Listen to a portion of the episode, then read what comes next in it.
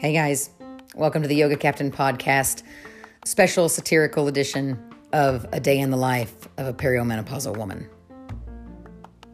Depending on what time you've gone to sleep the night before or how many times you've been up in that evening, you wake up feeling great or like shit. You proceed to take care of whatever it is and whomever it is you need to take care of for that day in the morning. And you will be, and you go to work or whatever it is you do during the day. And while you're there, for no reason, a thought pops into your head and you instantly cry. Then you feel better, then you get mad for crying. that's like it's like maybe the first 2 hours or 3 hours of the day.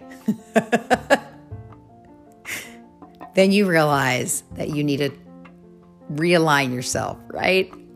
You did yoga that morning, but you just can't seem to get your shit together that day. You can blame it on the planets, you can blame it on whatever you want, but it's at the end of the day, we have control over ourselves if we choose.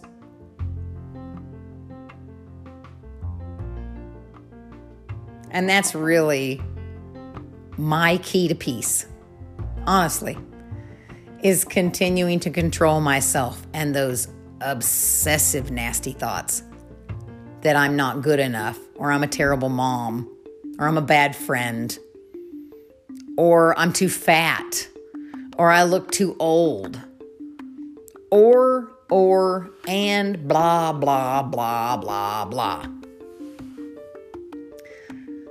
And the quickest way that I've found to stop those kinds of thoughts are to find something I'm grateful for and then continue to go until I feel better, right? So, in those instances where my brain uh, literally it's like a short circuit because at this point in our lives our our pituitary gland and the frontal cortex are both active which the only other time that happens is when we're teenagers. And i was a real shit teenager guys. I'm not gonna lie to you i was bad. I had a lot of fun but i was not uh, my senior year i was not a, a very good daughter. Um, I had some really terrible self destructive behavior, all in the name of wanting it, anyone to give me attention. And so, as I'm moving through midlife, finding out things like I have a propylene glycol allergy, which means I can't use any face creams. And recently I found out that that also means that my alcohol intake has to be virtually zero which probably isn't a bad thing. I just try to remember that I woke up breathing today. And if I can be grateful for my breath, then I can continue to be grateful for other things, even the bad stuff, guys. Right? There's some kind of, I don't know if it's a stereotype or or what it is that yoga teachers are somehow always zen and they've got their shit together. No, no, we don't. Let me tell you that. The yoga teachers are just like any other person, right? And they go through it just as well. If you think they handle it better, it's because of all the yoga. all the yoga. If you can still your mind, then you don't seem to get overwhelmed as quickly, or I don't, I should say. And that's all through my meditation practice. And the last couple of years, that has really waned as we've moved. Now that it is getting more solidified and we are settling in to our new, beautiful, and amazing place that we live, I've noticed a huge difference in my thoughts as I continue to con- keep that practice discipline.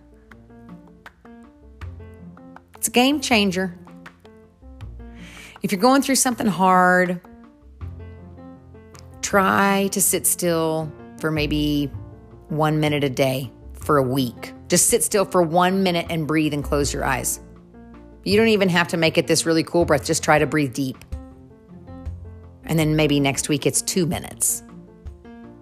See if you can work yourself up to five. Because five minutes a day of just being still, no TVs, no phones, no noise, nothing but your breath,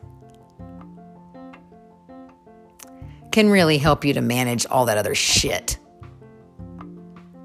Sometimes with more grace, but definitely with better thoughts about yourself. So try it. I mean, what's the worst that could happen? Sitting there breathing and being still. All right. May you be safe. May you be happy. May you be healthy. May you walk through your life with ease. Namaste. I'll catch you next time.